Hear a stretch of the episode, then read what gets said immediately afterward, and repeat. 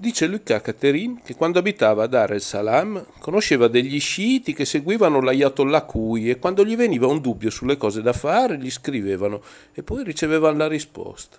Anche Khomeini, dice Luca Caterin, ha scritto un manuale pratico dove i problemi quotidiani sono trattati da un punto di vista religioso.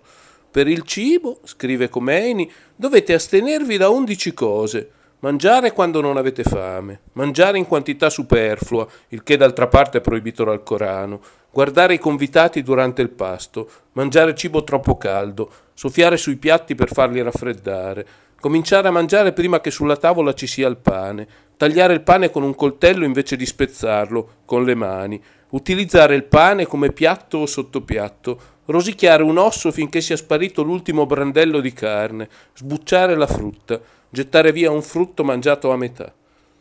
La carne di cavallo, di asino e di mulo, scrive Khomeini, è sconsigliabile. La loro carne è proibita se la bestia da viva è stata sodomizzata da un uomo. In questo caso si deve portare la carne in un'altra città e venderla là. Il vino e le altre bevande alcoliche sono vietate. Chi ne consuma perde la maggior parte della sua anima e quel che resta è macchiato e maligno. Il bevitore è maledetto da Dio, dagli arcangeli e dai profeti. Le sue preghiere sono rifiutate per i 40 giorni successivi alla sua cattiva azione. Il giorno della resurrezione il suo viso diventerà scuro e poi nero, la lingua gli penderà dalla bocca, la bava gli colerà sul petto e soffrirà la sete in eterno. Il vino e le altre bevande sono impure, scrive Khomeini, ma l'oppio e l'ascis non lo sono. Se l'uomo sodomizza il figlio, il fratello o il padre di sua moglie, il matrimonio con la donna resta valido. Anche il Corano, secondo Luca Caterin, molte delle sue sure derivano dalla vita quotidiana.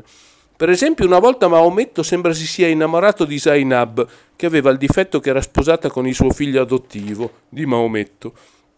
Il figlio adottivo, che si chiamava Zaid ibn Arita, per fare cosa gradita al profeta, molto volentieri ripudiò la moglie, ma il diritto dell'epoca non permetteva di sposarsi con la propria nuora, anche se ripudiata.